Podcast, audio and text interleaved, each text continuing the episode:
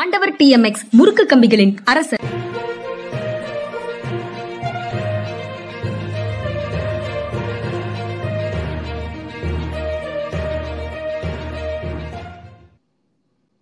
வணக்கம் இது மனிதா மனிதா சார் வணக்கம் சார். வணக்கம்ங்க வணக்கம். தென் மாவட்டங்கள் நான்கு மாவட்டங்கள் வந்து கிட்டத்தட்ட கடுமையான மழை காரணமாக துண்டிக்கப்பட்டிருக்குது. மழை வெள்ளத்துல வந்து மூழ்கி இருக்குது நீரில் மூழ்கி இருக்குது எல்லா விதமான மீட்பு பணிகளும் தொடர்ந்து நடைபெற்று கொண்டிருக்கின்றன அப்படின்னு செய்திகள்ல பார்க்க முடியுது. முதலமைச்சர் கோயம்புத்தூர்ல அந்த செம்மொழி பூங்காவுக்கான அடிக்கல் நாட்டிட்டு டெல்லியில டெல்லி போயிருக்கிறாரு. இன்று இந்தியா கூட்டணியினுடைய கூட்டம் அதுக்கப்புறம் ஓ- ஒன்றிய அரசின் உதவிகளை அதிகமாக மக்கள் ஒன்றிய அரசிடம் கேட்டு பெறுவதற்கு பிரதமரையும் இன்று சந்திக்கிறார் அப்படின்னு செய்திகள்ல இருக்கு சார். அந்த ஓவரால் சுச்சுவேஷன் எப்படி சார் பாக்குறீங்க நீங்க? இல்ல எல்லா வேலைகளும் வந்து திரு ஸ்டாலின் அவர்கள் பண்ண வேண்டிய காலகட்டாயத்தில் இருக்காரு முதலமைச்சருங்கிற முறையில் இங்க நிவாரணப் பணிகளை பார்க்கணும். டெல்லி போனதுக்கு அப்புறமா அமைச்சர்கள்ட்டையும் அதிகாரிகள்ட்டையும் அதை பத்தி பேசியிருக்காரு கேட்டிருக்காரு. ஆஹ், அதே சமயம் ஜனநாயகத்தை பாதுகாக்கணும் அப்படிங்கறத முக்கியமான நோக்கமாக கொண்ட இந்த இந்தியா கூட்டணி இன்னும் இறுக்கமாக வலுப்பெற்றதாக அமைய வேண்டும்னா அங்கேயும் போய் நிற்கணும் அதோட சேர்ந்து பிரதம மந்திரிகிட்ட ஞாபகப்படுத்தணும். இதுக்கப்புறமும் நீங்கள் இடைக்கால நிவாரணம் கொடுக்க மாட்டீங்களா அப்படின்னு கேட்க வேண்டிய நேரம்னு சொல்லி நினைக்கிறேன். அந்த பணியை டெல்லியில பிரதமரை சந்திக்கும் போது அவர் பேசுவார் பே- பேசணும் பேசுவார். மக்களுடன் முதல்வர் அப்படின்னு ஒரு திட்டத்தை கொண்டு வந்திருக்கிறோம். அதன்படி முகாம்கள் நடத்துகிறோம் மக்களிடத்திலிருந்து மனுக்களை பெறுகிறோம். முப்பது நாட்களுக்குள் தீர்வுகளையும் கொடுக்கிறோம் அப்படின்னு முதலமைச்சர் பேசியிருக்கிறார் கோயம்புத்தூர்ல. மக்கள் அடிக்கடி எந்தெந்த துறைகளில் இருந்து எல்லாம் பதில்களை எதிர்பார்ப்பார்களோ அல்லது பணிகள் தேவைப்படுமோ அந்த மாதிரி வருவாய் மேல் பேரிடர் மேலாண்மை நகராட்சி நிர்வாகம் வீட்டு வசதி தொழிலாளர் நலன் கூட்டுறவு மாற்றுத்திறனாளிகள் குறு சிறு நடுத்தர தொழில்கள் இந்த மாதிரி ஒரு பதிமூன்று துறைகளை உள்ளடக்கி மக்கள் முதல்வர் திட்டம் தொடங்கப்பட்டிருக்கிறது அப்படின்னு சொல்றாரு. அந்த அதிகாரிகள் வந்து மக்களிடத்திலிருந்து வரக்கூடிய கோரிக்கைகளை ஏதாவது ஒரு காரணம் சொல்லி தட்டி கழிச்சிடாதீங்க அப்படின்னு வலியுறுத்தவும் செய்கிறார் அதை தட்டி கழித்து விடாதீர்கள் அப்படின்னு சொல்றது வந்து ரொம்ப முக்கியமான இடத்துல நிற்குது சிறப்பு முகாம்கள் நடக்க நடத்தப்படும். அனைத்து துறைகளுக்கும் ஒரே குடையின் கீழே மக்களிடத்திலிருந்து கோரிக்கைகளை பெற்று பதிவு செய்து துறைகளுக்கு அனுப்பி அங்கிருந்து முப்பது நாட்களுக்குள்ள மக்களுக்கு ரீசனபிள் பதில் அல்லது தீர்வு அப்படிங்கிறது போய் சேர்ந்துரும் அப்படிங்கிறத வலியுறுத்துகிறார். எப்படி பார்க்குறீங்க சார் அந்த திட்டத்தை? இது- இது நிச்சயமாக சிறந்த ஒரு முயற்சி தான் என்னுடைய இதில் நான் அர்பன் டெவலப் அர்பன் டெவலப்மெண்ட்ல முனிசிபல் அட்மினிஸ்ட்ரேஷன் சொல்லுவாங்க. அங்க செயலர் இருந்த பொழுது இது மாதிரி ஒரு திட்டம் வந்து மேற்குவங்க முதல்வர் அவர் இந்த புத்ததேவ் பட்டாச்சாரியா வந்து இதை கொண்டு வந்தார். ரொம்ப தீவிரமா. அதுல வந்து அந்த சீஃப் செக்ரட்டரி ரொம்ப தீவிரமா இருந்தார். எப்படின்னா சிஎம்க்கு எந்த ஒரு பெட்டிஷன் வந்தாலும் அது வந்து எந்த துறையை சேர்ந்த பெட்டிஷனோ அந்த துறைக்கு அனுப்பப்படும். இதுல. பிரச்சனை என்னன்னா அந்த துறைக்கு அனுப்பப்பட்ட உடனே சிஎம் செல்ல வந்து இந்த பிரச்சனை முடிஞ்சிருச்சு. அவங்கள பொறுத்த மட்டும் முடிஞ்சிருச்சு அப்படிங்கிற ஒரு மனப்பான்மை இருந்தது. நான் வந்து சொன்னேன் இப்ப பெரும்பாலும் இந்த கத்தான்னு சொல்லுவாங்க இந்த வீட்டு வரி கட்டுறதுக்கு அல்லது வீட்டு பத்திரங்கள் வாங்குறதுக்கு தான் கல்கத்தா முனிசிபல் கார்பரேஷன்ல ரொம்ப பெரிய பிரச்சனை வரும். அப்ப நான் வந்து ஒரு ப்ரப்போசல் கொடுத்தேன். இந்த இது வந்த உடனே வந்து நீங்க வந்து யாருக்கு அனுப்புறீங்க? நீங்க வந்து எனக்கு அனுப்புறீங்க. நான் என்ன நான் தான் முனிசிபல் அட்மினிஸ்ட்ரேஷன் செக்ரட்டரி நான் வந்து முனிசிபல் கமிஷனருக்கு அனுப்புறேன். முனிசிபல் கமிஷனருக்கு அனுப்புனதுக்கு அப்புறம் அவர் அப்படி கீழே ஜோனல் ஆஃபீஸ் எல்லாத்துக்கும் போகும். அதுக்கப்புறம் மே- கீழே இருந்து மேலே வரணும்.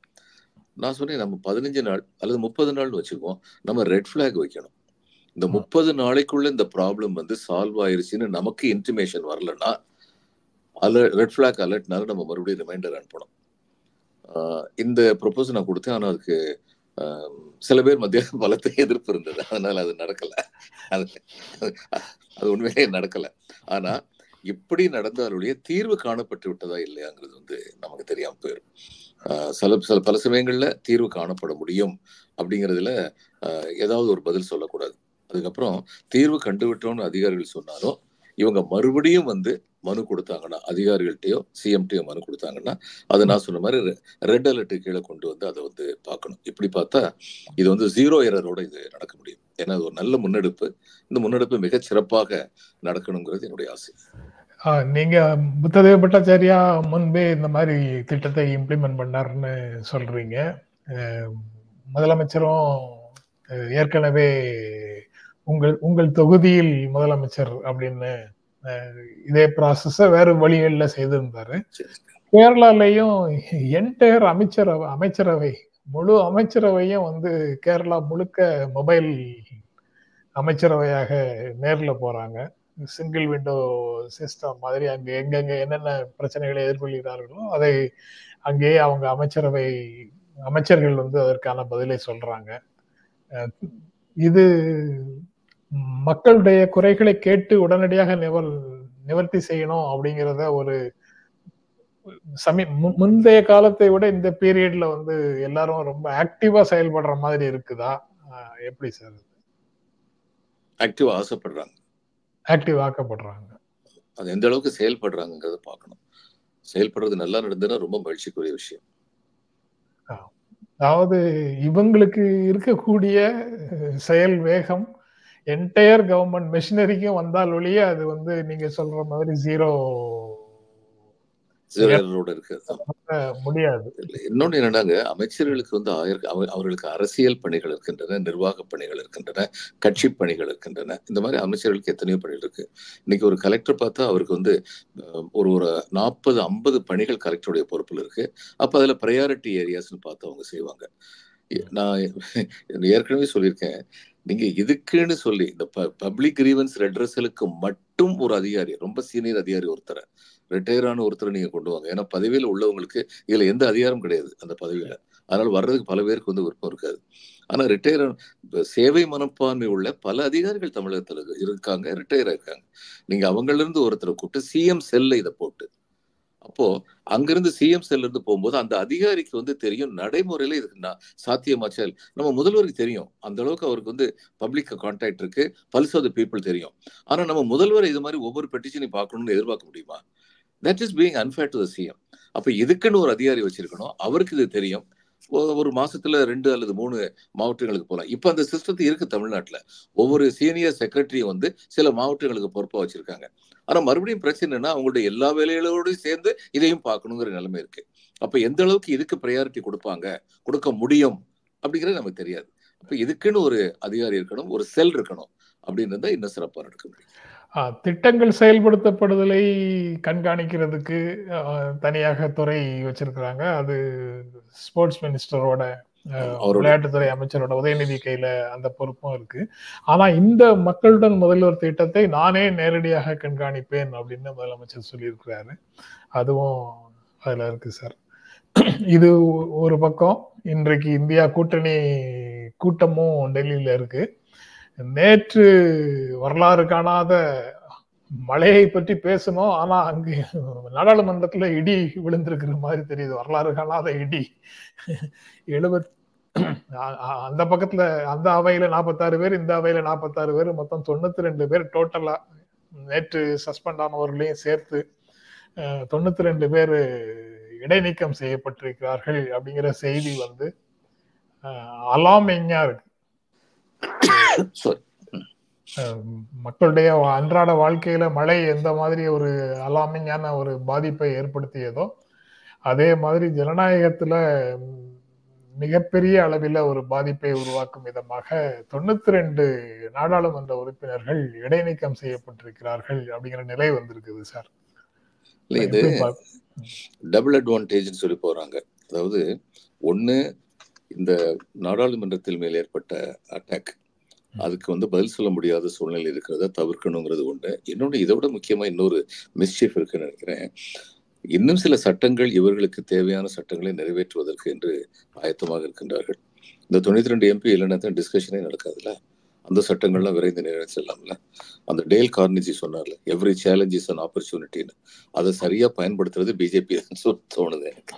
அடுத்து அதையும் பண்ணுவாங்க அப்படின்னு நினைக்கிறேன். அதாவது முதல்ல டிசம்பர் பதிமூணு வாஜ்பாய் காலத்துல நடந்த தாக்குதல் அது வந்து பயங்கரவாதிகளால் நாடாளுமன்றம் தாக்கப்பட்டது. இந்த டிசம்பர் பதிமூணு ரெண்டாயிரத்தி இருபத்தி மூணுல ஊடுருவி வந்த இரண்டு இளைஞர்களால் நாடாளுமன்றம் தாக்கப்பட்டது. இப்போ மோடி அரசால் நாடாளுமன்றமும் ஜனநாயகமும் தாக்கப்பட்டிருக்கிறதுன்னு காங்கிரஸ் கட்சியினுடைய தலைவர் கார்கே சொல்றாரு. அந்த ஸ்டேட்மெண்ட்டை எப்படி பாக்குறீங்க சார்? கார்கே இன்னைக்கு மட்டும் மோடி அரசு வந்து நாடாளுமன்றத்தை தாக்குது ஜனநாயகத்தை தாக்குதுன்னு ஏன் சொல்றாரு? அவங்க தான் வந்ததுலேருந்து பண்ணிட்டு தான் இருக்காங்க. வழக்கமாக பண்றது இப்பயும் பண்ணிட்டு இருக்காங்க அவ்வளவுதான். இதுல ரெண்டாயிரத்தி பதினாலுக்கு பிறகு இடைநீக்கம் செய்யப்பட்டவர்கள் அனைவரும் எதிர்க்கட்சிகளை சேர்ந்தவர்கள் மட்டும்தான். நாடாளுமன்றத்தில் ஆயிரம் பிரச்சனைகள் நடந்திருக்குது. எல்லா தரப்புலையும் ஆளும் தரப்புல இருந்தும் அன்ரூலி பிஹேவியர் அப்படின்னு இப்போ இவங்களுக்கு இதெல்லாம் சொல்லி இடைநீக்கம் செய்கிறாங்களோ அதையெல்லாம் அங்கே இருக்கக்கூடியவர்களிடமிருந்தும் சில சமயங்களில் வெளிப்பட்டிருக்கிறது. ஆனால் இடைநீக்கம் செய்யப்பட்டிருக்கிறது எல்லாமே எதிர்க்கட்சிகளை சேர்ந்தவர்கள் மட்டும்தான் அப்படின்னு இ- இருக்கிறத எப்படி பார்க்குறீங்க சார்? அவங்க அவங்க ரொம்ப தெளிவாக ரொம்ப ஓப்பனாக நாங்கள் இந்த நாடாளுமன்றத்துடைய ரூல் எங்களுக்கு சாதகமாக எப்படி பயன்படுத்த முடியுமோ அதை மட்டும்தான் செய்வோம். பத்திரிகையில் என்ன வேணாலும் எழுதிட்டு போங்க. எதிர்க்கட்சிகள் என்ன வேணாலும் சொல்லிட்டு போங்க. மக்கள் இதையெல்லாம் கவனிக்க போகிறாங்களா கவனிச்சாலும் எத்தனை நாளைக்கு அவங்க மனசுல நிற்க போகுது அப்படிங்கிற ஒரு ஆட்டிடியூட இருக்காங்க. அது ஜனநாயகம் என்பது ஜனநாயகத்தின் கொள்கைகளினால் மட்டும் ஜனநாயகம் நிலைநிறுத்தப்படாது. அதை நடைமுறைப்படுத்துவதற்கென்று யாரிடம் பொறுப்பு இருக்கிறதோ அவர்கள் அதை சரியாக நடைமுறைப்படுத்தினால்தான் ஜனநாயகம் உயிர்ப்புடன் இருக்கும். இவங்களுக்கு அந்த இதே கிடையாது. அந்த அந்த தேவையும் கிடையாது அந்த ஆசையும் கிடையாது. And they are not hypocrites also ஏன்னா ரொம்ப தெளிவாக தான் சொல்றாங்க. எல்லாமே ரொம்ப தெளிவாக தான் செய்றாங்க. இப்படித்தான் இருப்போம். என்ன பெரிய ஜனநாயகம் என்ன பெரிய நாடாளுமன்றம்? நாடாளுமன்றம் தான் சொல்லியிருக்கு. என்ன சொல்லியிருக்கு? சட்டத்தை நிறைவேற்றணும் அவ்வளவுதானே. அதுக்கு இடைஞ்சல இருந்தா எண்பத்தி ரெண்டு பேர் நான் சஸ்பெண்ட் பண்ணிட்டு போறேன். என் சட்டத்தை நிறைவேற்றினேன் நான் என்ன தப்பு பண்ணேன்? சட்டப்படி தான் எல்லாம் பண்ணேன். அப்படிங்கிற மாதிரி சொல்றேன். அஹ், அது சொல்லாததை செய்யல சார். சொன்னதான் செய்யறாங்க இது குஜராத் மாடல் அப்படின்னு டெலகிராஃப்ல ஒரு செய்தி போட்டிருக்கிறாங்க. குஜராத்ல ஏராளமான முறை ஏராளமான காங்கிரஸ் உறுப்பினர்கள் இடைநீக்கம் செய்யப்பட்டிருக்கிறார்கள் அப்படின்னு அந்த செய்தியில சொல்றாங்க.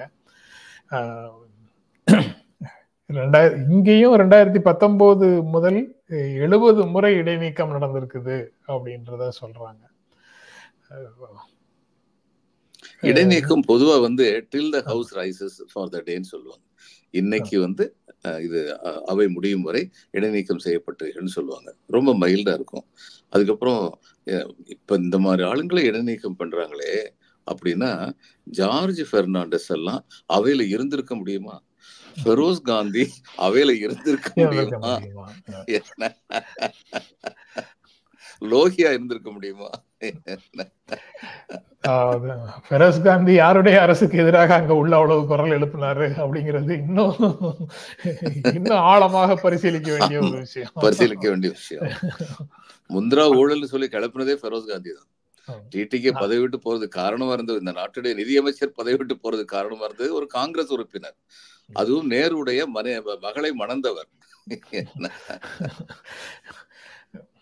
அஹ் எட்டரைக்கு ஆரம்பிக்கிறது மகிழ்ச்சி வேலையும் கிடவில்லை விஷயமும் விளங்குகிறதுன்னு கந்தரூபன் சொல்றாரு.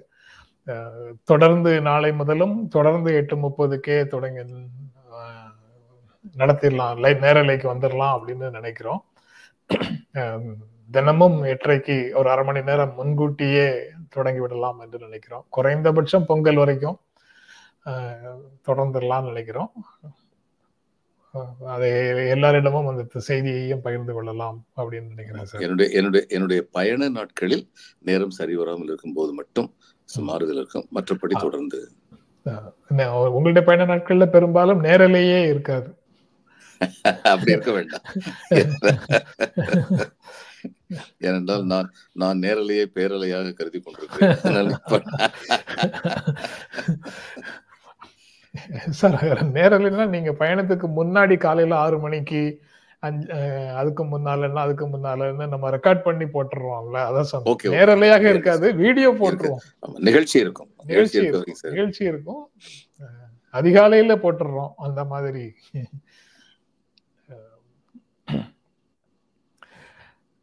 அதற்கு பிறகு ஒரு செயல்படக்கூடிய ஜனநாயகத்தில் விவாதங்கள் தான் ரொம்ப முக்கியமான அடையாளம். அது விவாதங்கள் மட்டும் இல்லை நாடாளுமன்ற குழுக்கள் நிலைக்குழுக்கள் இந்த மாதிரி இடங்கள்ல நிறைய உரையாடல்கள் நடக்குது. நிறைய கான்ட்ரிபியூஷன்ஸ் இருக்கு மெம்பர்ஸ்ல இருந்து. அது இன்கார்பரேட் ஆவதன் அது அந்த மசோதாக்கள்ல அல்லது திட்டங்கள்ல உள் உள்ளே சேர்வதன் மூலமாக என்ரிச் ஆகுது செழுமைப்படுத்தப்படுகிறது. இப்படின்னு ஜனநாயகத்துல வந்து நாடாளுமன்றத்திற்கும் எதிர்க்கட்சிகளுக்கும் நிறைய ரோல் இருக்கு. அது எல்லாத்தையும் உதாசீனப்படுத்துவது அவர்களை இப்படி பல்க் பல்கா இடைநீக்கம் செய்வது ஜனநாயகத்தின் மிகப்பெரிய சரிவு அப்படின்னு இன்னைக்கு ஹிந்துல ஆங்கில நாளிதழில் ஒரு தலையங்கம் எழுதியிருக்கிறாங்க சார். எல்லாருமே சொல்றாங்க. ஜனநாயகத்தின் மேல் ஆழ்ந்த பற்று உள்ள அத்தனை பேருமே சொல்றாங்க. Yeah. ஆஹ், ஆனா இந்த ஆட்சி அதை பத்தி செவிமடுக்கலை செவி மடுக்கல. அது செவி மடுக்கலைன்னா என்ன சார்? நான் கொண்டு வருவேன். அது நிறைவேற்றப்பட வேண்டும். அதுக்கு ஏதாவது சிக்கல் வரும்னா நாங்க அந்த விவாதங்கள் எதுவும் இல்லாம மக்களவையில இருக்கக்கூடிய புரூட்டல் மெஜாரிட்டியை வச்சு நாங்க நிதி மசோதாவாக கொண்டு வந்துருவோம். அஹ், அல்லது கான்ஸ்டிடியூஷனல் ஆர்டர்ஸ் அந்த மாதிரி கொண்டு வந்துருவோம். இதை யாரும் எதுவும் கேட்க முடியாது அப்படின்னு ஒரு அணுகுமுறை இதற்கு பின்னால இருக்கா? ஆமா இப்ப பிஎம் கேர் ஃபண்ட் பாருங்க எவ்வளவு கிரிட்டிசிசம் வந்தது. சிஏஜி சொல்லிட்டாரு நான் இதை ஆடிட் பண்ண முடியாது இது பப்ளிக் ஃபண்ட் கிடையாதுன்னு சொல்லிட்டு போயிட்டாரு. அப்ப அதுக்கு வந்து இவங்க வந்து கொரோனா சமயத்துல என்ன பண்ணாங்க? அந்த எம்பிஸ் உடைய இதெல்லாம் வந்து ஃபண்ட்ஸ்ல இருந்தெல்லாம் இங்க கொடுக்கறதுக்கு ஏற்பாடு பண்ணாங்க. இது மாதிரி எத்தனை பண்ணாங்க எம்பி ஃபண்ட் வந்து அந்தந்த கான்ஸ்டுவன்சிக்கு டெவலப்மெண்ட் ஃபண்டா போகிறத வந்து திரும்பாட்டினாங்க.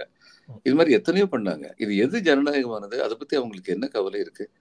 ஏன்னா அவங்க வந்து என்ன இந்த குஜராத் மாடல் சொல்றாங்க. குஜராத்ல வந்து அவங்க வந்து எத்தனை நாளா வந்து ஆஹ், இருக்க முடியுது? அங்க மக்களுக்கு வந்து அவேர்னஸ் வந்து அவ்வளவு தூரத்துக்கு இல்லை அப்படிங்கிற தைரியத்தினால தான் இருக்காங்கன்னா they think they can replicate the model Gujarat model in India இங்கே வந்து மக்களுடைய விழிப்புணர்வுங்கிறது வந்து எதிர்பார்க்குற அளவுக்கு கிடையாது. தங்களுக்கு பாதிப்பு ஏற்பட்டாலுடைய மக்கள் வந்து ரியாக்ட் பண்றது இல்லை பெரும்பாலான பெரும்பான்மையான மக்கள். அப்படிங்கிறதா உண்மை. ராமச்சந்திர குஹா வந்து ஒரு பெரிய ரைட்டர் அவர் பெங்களூர் தெருக்கள்ல போய் எதுக்கு நின்று ஜனநாயகத்துக்காக போராடுறாரு? தனக்காக போராடல. இதனுடைய விபத்து தெரியுதுங்கிறதுனால போராடுறாரு. இது மாதிரிப்பட்ட எந்த விதமான அரசியல் சார்பு இல்லாத மக்கள் எல்லாம் இன்னைக்கு வந்து ஜனநாயகத்துக்கு ஒரு இடைஞ்சல் வந்துடும் பயப்படுறோம். ஆனா நம்ம எத்தனை பேர் இருக்கோம்? அது அவங்களுக்கு தெரிஞ்சு வச்சிருக்காங்க. அப்படி ஒன்றும் அதிகமாக இவங்க இல்லை. யார் இதை பத்தி கவலைப்படுவாங்க?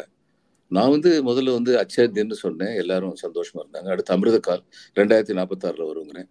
அண்ணன் ரெண்டாயிரத்தி நாற்பத்தாறுல வந்து இன்னைக்கு பேசிக்கிட்டு இருக்கவங்கள நூத்துல தொண்ணூறு பேர் காணாமல் போயிருவோமே. நாம் உலகிலிருந்து விடைபெற்று செல்வோங்கிறது அவங்களுக்கு தெரியுதுங்கிறதுனால அவங்களுக்கு அதை பத்தி கவலை இல்லை. ரெண்டாயிரத்தி நாற்பத்தாறு ரெண்டாயிரத்தி நாற்பத்தாறுன்னு சொல்றாங்க. மக்கள் நம்புவார்கள் அப்படின்னு சொல்லி நினைக்கிற வரைக்கும் மக்கள் வந்து யாரினால் தங்கள் விலைவாசி கூடுகிறது அப்படிங்கிறத பத்தி உணராதவங்களா இருக்காங்க அப்படிங்கிறதுனால நாலு கோடி வீடுகள் கட்டி கொடுத்து விட்டேன்னு பிரதமர் சமீபத்தில் இந்த பிரைம் மினிஸ்டர் யோஜனாவில் வந்து ஒன்று சொல்லியிருக்காரு. நாலு கோடி பேரை சாதாரண வரிய நிலையில் இருந்தவர்களை லட்சாதிபதி ஆக்கி விட்டேன் அப்படின்னு ஒரு தடவை சொன்னாரு. ஆனால் அந்த ஸ்கீமுடைய இது என்னது? எட்டு லட்சம் ரூபா காஸ்ட் ஆஃப் தி ஹவுஸ்னு சொல்லிட்டு ஒன்றரை லட்ச ரூபா சென்ட்ரல் கவர்மெண்ட் கொடுக்குமா? ஒன்றரை லட்சம் கொடு கொடுன்னு ஸ்டேட் கவர்மெண்ட் சொல்லுமா? மீதி அஞ்சு லட்சம் ரூபா பயனாளியே கொடுப்பாரா? ஏற்கனவே சொல்லியாச்சுல அவர் வரிய நிலையில் இருக்காரு. அவர் அஞ்சு வருஷத்துக்கு எங்கே போவாரு? கந்து வட்டிக்கு வாங்குவாரு. ஒரு வீடு கிடைக்குதுன்னு சொல்லிட்டு அந்த கந்து வட்டி வாங்கினதுக்கப்புறம் என்ன ஆகும் வாழ்க்கை பூரம் கடனாளியாக இருப்பார். ஆனால் பேச்சு வந்து பிரைம் மினிஸ்டர் யோஜனா. நான் கொடுத்தேன் அப்படின்னு பேச்சு. இது மாதிரி தான் எல்லாமே நடக்குது.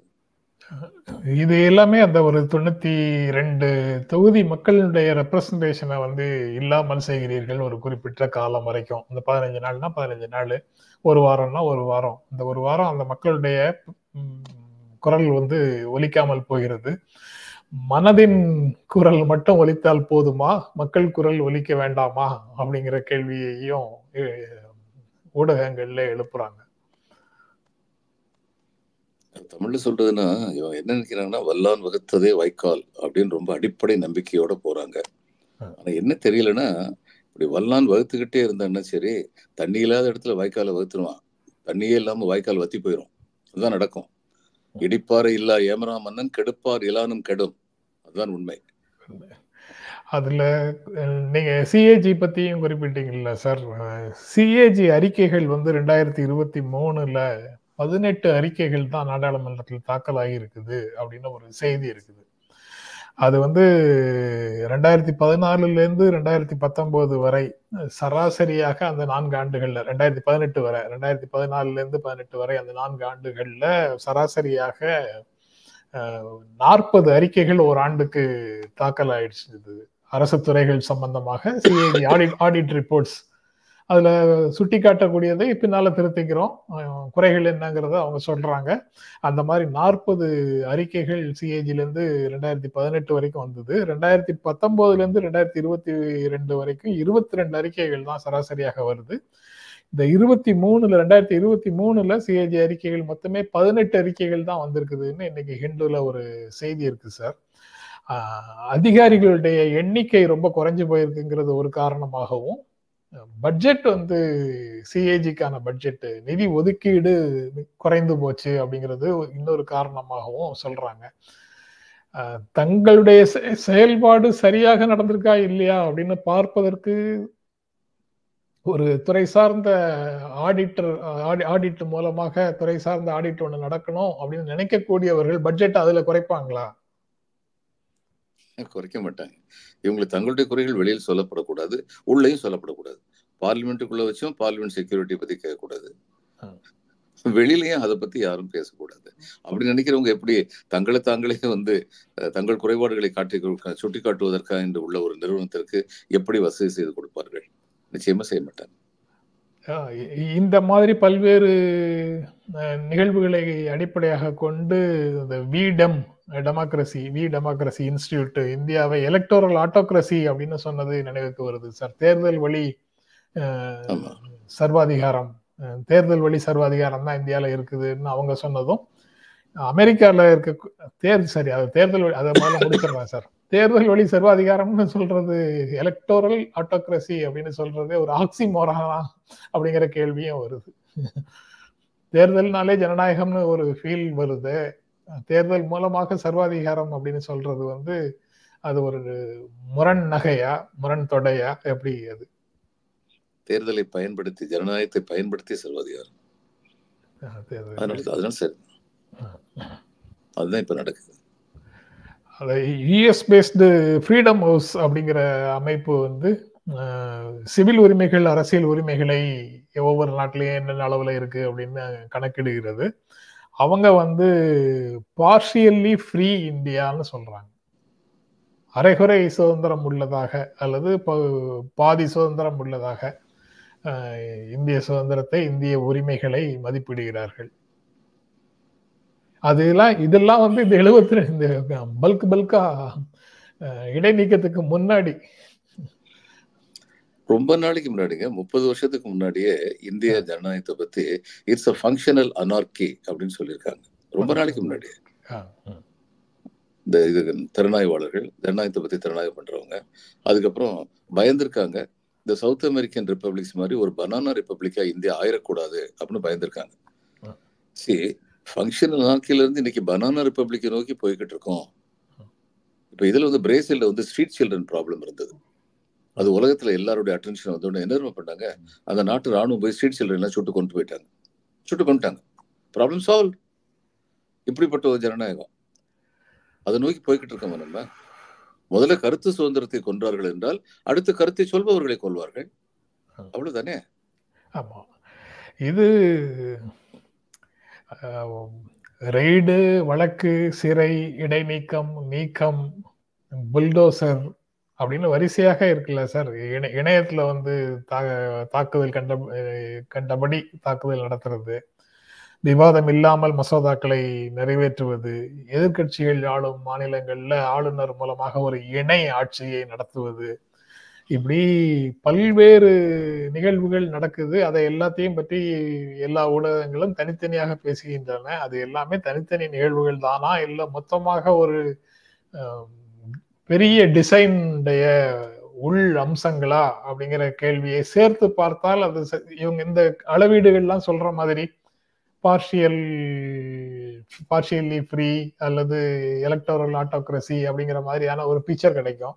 தனித்தனியாக பார்த்தா இதெல்லாம் காங்கிரஸ் ஆட்சியிலேயே நடந்திருக்குது அப்படின்னு சொல்லக்கூடிய ஒரு பார்வையில. பார்த்தா அந்த மாதிரி எதுவும் தோணாது. எப்படி பார்க்க முடியும்? இல்ல காங்கிரஸ் ஆட்சியில வந்து நம்ம ஏற்கனவே சொல்லணும் காங்கிரஸ்ல எக்ஸ்ட்ரீம் ரைட் எக்ஸ்ட்ரீம் லெஃப்ட் எல்லாருமே இருந்தாங்க. அதனால அங்க வந்து ரொம்ப ரைட்டிஸ்டா கட்சி போச்சுன்னா லெஃப்ட் வந்து உடனடியா வந்து கருத்து சுதந்திரம் சொல்லி போர்க்கொடி வைத்துவாங்க. காங்கிரஸ்ல அது இருந்தது. இன்னைக்கு காங்கிரஸ்ல வந்து நேரு காந்தி ஃபேமிலியில நேரு வந்து அப்படிப்பட்ட ஒரு லெப்டிஸ்ட் அவரே இருந்தாரு. இவங்க வந்து மிஸ்ஸஸ் காந்தி வந்து ரியாலிஸ்டா இருந்தாங்க. லெப்ட்ங்கிற பேர்ல ரொம்ப அதிக அளவுக்கு வந்து பொறுப்பற்ற தன்மை இருந்தா நான் கொஞ்சம் ரைட்டிசத்துக்கு போயிருவேன் எச்சரிக்கையா இருங்க அப்படின்னு எச்சரிக்கை கொடுத்துட்டு இருந்தாங்க. But fundamentally she was a people's leader. அது சந்தேகமே கிடையாது. அவங்களுக்கு ரொம்ப ஈகோ உண்டுன்னு சொல்லுவாங்க. The great advantage was she identified her ego with Indian India's ego. அது ரெண்டே அவங்க தனித்தனியா பார்த்தது இல்லை தன் நாடுன்னு சொல்லி வரும்போது அவங்க விட்டு கொடுத்தது இல்ல அடுத்து இன்னைக்கு வந்து காங்கிரஸ் தலைமையில இருக்கிற முக்கியமான தலைவர்கள் ஒருத்தரா இருக்கிற ராகுல் காந்தி வந்து அவர் லெப்ட் ஆஃப் சென்டர் இருக்காரு. இன்னைக்கு பிரச்சனை என்ன காங்கிரஸ்ல அந்த மாதிரி லெஃப்ட் ஆஃப் சென்டராக இருந்து குரல் கொடுக்கக்கூடியவர்களாக மிக அதிகமான நபர்கள் இருந்தாங்களே அவங்க இன்னைக்கு இல்ல. மேல மட்டும் இவர் மட்டும் தான் குரல் கொடுக்குறாரு. இடையில வந்து யாரெல்லாம் இருக்காங்களோ அவங்கெல்லாம் பெரும்பாலானவர்கள் இது சொல்றது கஷ்டமா இருக்கு. சந்தர்ப்பவாதிகளாக இருக்கிறார்கள். தேர் ஆப்பர்ச்சுனிஸ்ட் எந்த பக்கம் காத்து வீசு? இப்போ கமல்நாத் வந்து பிஜேபி பக்கம் போனாரா? நான் அதிசயப்படவே மாட்டேன். அல்லது பிஜேபி சரண்டர் ஆயிட்டாருன்னா நான் அதிசயப்படவே மாட்டேன். ஒருவேளை ஏற்கனவே சரண்டர் ஆயிட்டு ஆயிருந்தாரோங்கிற சந்தேகம் எனக்கு இருக்கு. இந்த மத்திய பிரதேச தேர்தலை பார்க்கும்போது. அனுகூல சத்துருங்கிற மாதிரி நடந்துகிட்டாரோ காங்கிரஸுக்கு அப்படிங்கிற பயம் வந்து எனக்கு இருக்கு. அப்போ சார் இணைப்பு ஒரே ஒரு நிமிஷம். ஒரு நிமிஷம். வருதான்னு பாக்குறேன் அப்படி இல்லைன்னா நீங்க தான் முடிச்சுக்கணும்.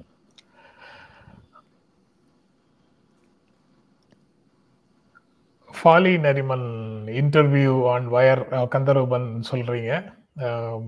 வாலி ஃபாலி நரிமன் இன்டர்வியூ இருக்கு. ஆர்டிகிள் த்ரீ செவன்டி தொடர்பான தீர்ப்பு தொடர்பாக ஃபாலி நரிமனுடைய இன்டர்வியூ இருந்தது.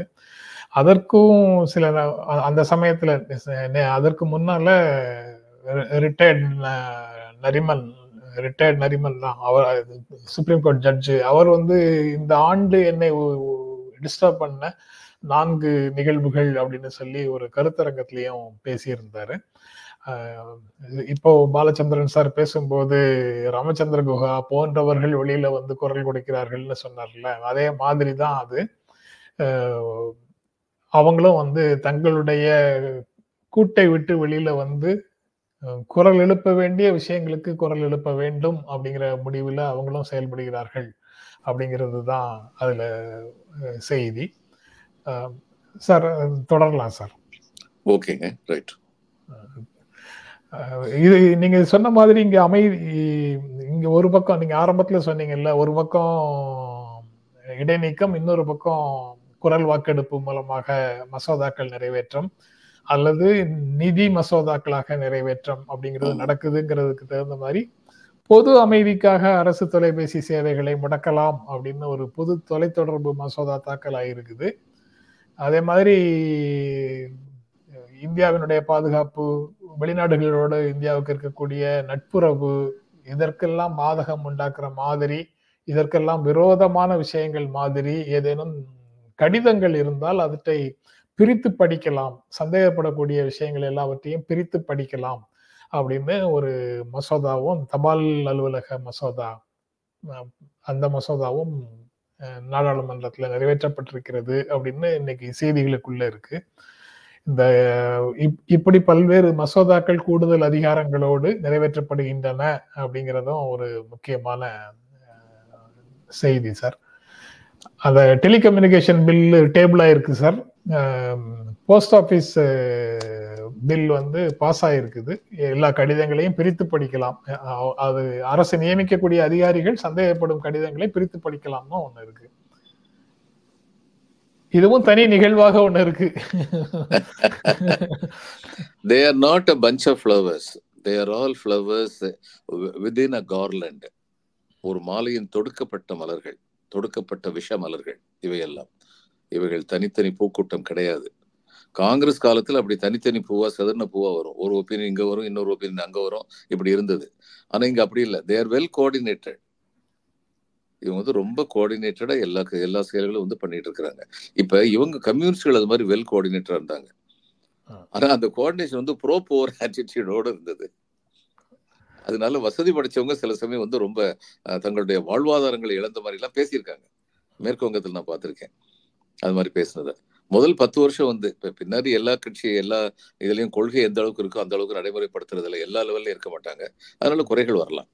ஆனா முதல் பத்து வருஷம் இருந்தது டாப் டு பாட்டம் அவங்க பண்றது. இந்த பட்டா டிஸ்ட்ரிபியூஷன் ஏழைகளுக்கு வந்து நிலம் கொடுக்கறது அந்த ஷேர் கிராப்பர்ஸோட உரிமைகளை பாதுகாக்கிறது அப்படின்னு சொல்லி எல்லாமே வந்து அவங்களுடைய ப்ரோப்போ ஒரு ஸ்டெப்ல வந்து இதுக்கு வந்து ஓட்டு போடுறதுக்கு வந்து காலைல ஏழு மணிக்கே போயிடுவாங்க ஜனங்கள்லாம் ஏழை ஜனங்கள்லாம் போய் கியூல நிற்பாங்க கொஞ்சம் வசதியாகவங்க ஒரு பத்து மணிக்கு வந்துட்டு வெயில நிக்க வேண்டியிருக்குன்னு கம்ப்ளைண்ட் பண்ணாங்க. அவங்க வசதியா சாப்பிட்டு பத்து மணிக்கு வந்தாங்க. இதெல்லாம் பார்த்துருக்கேன் நான். அதனால ப்ரோ போவரா இருந்தாங்க. இவங்க அதே மாதிரி நான் ப்ரோ போவரா இருக்காங்க. இது ஏழைகளுக்கான அரசு இல்லை எளியோர்களுக்கான அரசு இல்லை. அதனால அது தகுந்தபடி அந்த ஏழை எளியவர்களுக்காக குரல் எழுப்புறாங்க அப்படின்னா அவங்க லெட்டர் பிரிச்சு பார்ப்பாங்க. அதுக்கப்புறம் அவங்கள அர்பன் நக்சலைட்னு சொல்லுவாங்க. அதுக்கப்புறம் வந்து அமெரிக்கா கூட நம்ம உங்களுடைய உறவுல வந்து என்ன விரிசல் வந்துருச்சுன்னு சொன்னா நட்புறவு நாட்டு பத்தி இந்த மாதிரி பேசுனீங்க அப்படின்னு கேட்பாங்க. கேட்கறதுன்னா எதை வேணாலும் கேட்கலாம். எப்படி வேணாலும் தோசையை திருப்பி போடலாம். நீங்க இப்ப கோஆர்டினேட்டடா இருக்கு. அவங்களுடைய ஒவ்வொரு டிசைனும் கோஆர்டினேட்டடா இருக்கு. தனித்தனியான நிகழ்வுகளாக எதுவும் இல்லை அப்படிங்கிறத சொன்னீங்கல்ல சார் இன்னைக்கு இந்தியா கூட்டணி இந்தியா கூட்டணியினுடைய கூட்டம் இருக்கு. ஏற்கனவே நாடாளுமன்றத்துல எல்லா எல்லா கட்சிகளையும் சேர்ந்தவர்கள் தொண்ணூத்தி ரெண்டு பேர் வந்து இடைநீக்கம் செய்யப்பட்டிருக்கிறார்கள். இது இதற்கு பிறகு உறுதியான ஒருங்கிணைப்பு அப்படிங்கிறது அதுல இருக்குமா? இல்ல பார்ட்டியின் நலனுக்காக கட்சியினுடைய நலனுக்காக சுயநலன்களுக்காக இன்னும் வந்து பிசிறடித்து கொண்டே இருக்குமா எந்த மாதிரி டெவலப் ஆகும் மம்தா. பானர்ஜி மம்தா பானர்ஜி பெஸ்ட் எக்ஸாம்பிள் அவங்க சொல்லிட்டாங்க நான் வந்து காங்கிரஸோடையும் கம்யூனிஸ்ட் கட்சியோடையும் கூட்டணி வைக்கிறதுக்கு ரெடியா இருக்கேன் அப்படிங்கிற ஃபர்ஸ்ட் ஸ்டேட்மெண்ட் செகண்ட் ஸ்டேட்மெண்ட் தேர்தலுக்கு அப்புறம் தான் பிரதமர் யார் என்பது முடிவு முடிவு முடிவு செய்யப்படும் அப்படின்னு செகண்ட் ஸ்டேட்மெண்ட் அப்ப அந்தந்த கட்சி தன்னுடைய பலத்தை இழக்காம இருக்கிற வரைக்கும் நாங்க இந்தியா கூட்டணியில உறுதியா இருப்போம். அப்படிங்கிற மனநிலையில இருக்காங்க. அப்படிங்கறது காட்டுது. அவங்க சொன்னதனுடைய நான் அவங்க சொன்ன செய்தியை நான் நார்மலா பேப்பர்ல மெயின் ஸ்ட்ரீம் பேப்பர்ஸ்ல பார்த்தேன் சார் அதற்கு பிறகு மார்க்சிஸ்ட் கம்யூனிஸ்ட் கட்சியினுடைய தீக்கதிர ஒரு கிளான்ஸ் போட்டா அங்க வந்து டிஎம்சி லீடர் சுதீப் பந்தோபத்யாவா அவருடைய பேச்ச கோ- கோட்டாக மேல படத்தோட எடுத்து போட்டிருக்கிறாங்க. இது இதுவே ஒரு பெரிய டெவலப்மெண்ட்டா எனக்கு தோணுச்சு அதை பார்க்கும்போது. அதனால அங்க என்ன டெவலப்மெண்ட்னு தெரியல. ஆனா கூடவே இன்னொரு செய்தி இருக்குது. கேரளாவை பொறுத்த வரைக்கும் காங்கிரஸ் கட்சியோட எந்த விதமான கூட்டணியும் இல்லை அப்படின்னு அவங்க சொல்லிட்டு இருக்கிறாங்க. அது இருக்க முடியாது. ஆனா இது இந்தியா கூட்டணி வெற்றி பெற்றது என்றால் கேரளா உள்ள கம்யூனிஸ்டுகள் வந்து நிச்சயமா வெளியில இருந்தாவது ஆதரவு கொடுப்பார்கள். அல்லது இவர் இந்திரஜித் குப்தா வந்து ஹோம் மினிஸ்டர் இருந்தது இல்லையா. அதனால அந்த மாதிரி அந்நேரம் செய்வாங்க. Okay sir. நன்றி சார். நாளைக்கு தொடர்ந்து பேசுவோம் சார். வணக்கம் வணக்கம் சார். வணக்கம் வணக்கம். நண்பர்களே உங்களுக்கும் எங்கள் அன்பும் நன்றியும். மீண்டும் சந்திப்போம். நன்றி வணக்கம்.